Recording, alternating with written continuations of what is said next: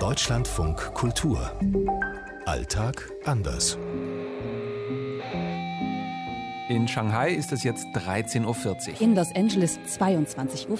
Hier in Kairo ist es jetzt 7.40 Uhr. In Mexiko 0.40 Uhr. Hier in Warschau ist es 7.40 Uhr. Heute Gärtnern. Der Ägypter an sich ist entweder Städter, Bauer oder Beduine. Aber jeder städtische Ägypter hat das Gefühl trotzdem noch bäuerliche Wurzeln zu haben. Der Durchschnittsamerikaner träumt ja immer von seinem eigenen kleinen Häuschen mit einem weißen Zaun vorne dran. Der Rasen ordentlich raspel, kurz geschnitten, dann natürlich die Rosenhecke. Die Datscha, die hier natürlich nicht Datscha heißt, das kommt ja aus dem Russischen, sondern verkürzt Djauka.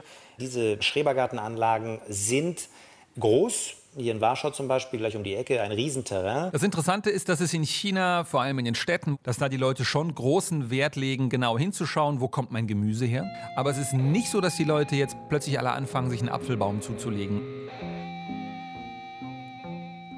Der Mexikaner organisiert sich jemanden, der für ihn gärtnert, also gerade die Mittelschicht und die mittlere Oberschicht. Und diese Familien beschäftigen auch einen Gärtner.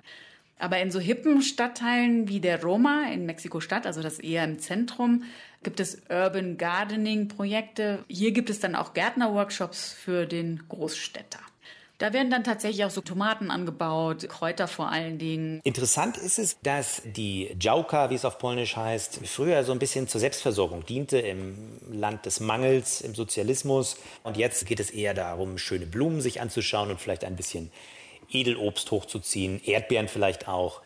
Es gibt hier eine, erlebe ich auch in Polen, eine extreme, wie soll ich sagen, Gegnerschaft gegen Insekten. Es wird hier sehr viel gespritzt. Diese Vorgärten hier in Los Angeles, die sind ja alle wunderschön, aber sie haben überhaupt keine Funktion. Da hält man sich nicht auf.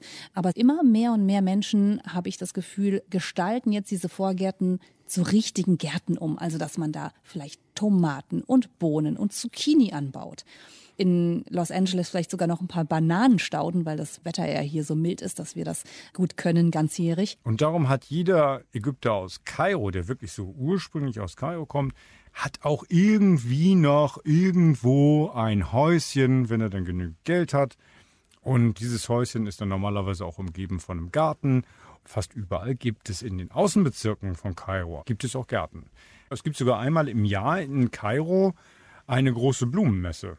Da geht man hin und kann sich direkt die Pflanzen auf den Pickup laden und fährt mit denen zu seinem Garten und hat da wirklich sehr schöne Blumen. Gerade in so Städten wie Beijing oder Shanghai oder Chengdu ist es wirklich unmöglich, eigentlich eine nicht bebaute Fläche in der Umgebung zu finden, wo man dann einen Garten einrichten könnte. Dafür ist Grund und Boden einfach zu teuer.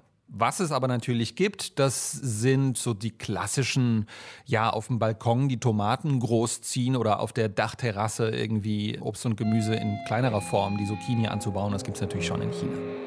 Aus Shanghai Steffen Wurzel. Aus Kairo Björn Blaschke. Aus Mexiko Anne Dämmer. Jan Palukat aus Warschau. Aus Los Angeles Katharina Wilhelm.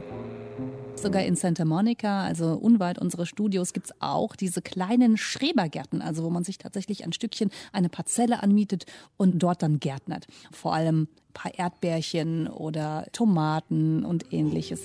Aber in Städten wie New York oder auch San Francisco scheint es auch immer mehr den Trend zu geben, beispielsweise auf Dächern, auf Flachdächern, Essbares anzubauen.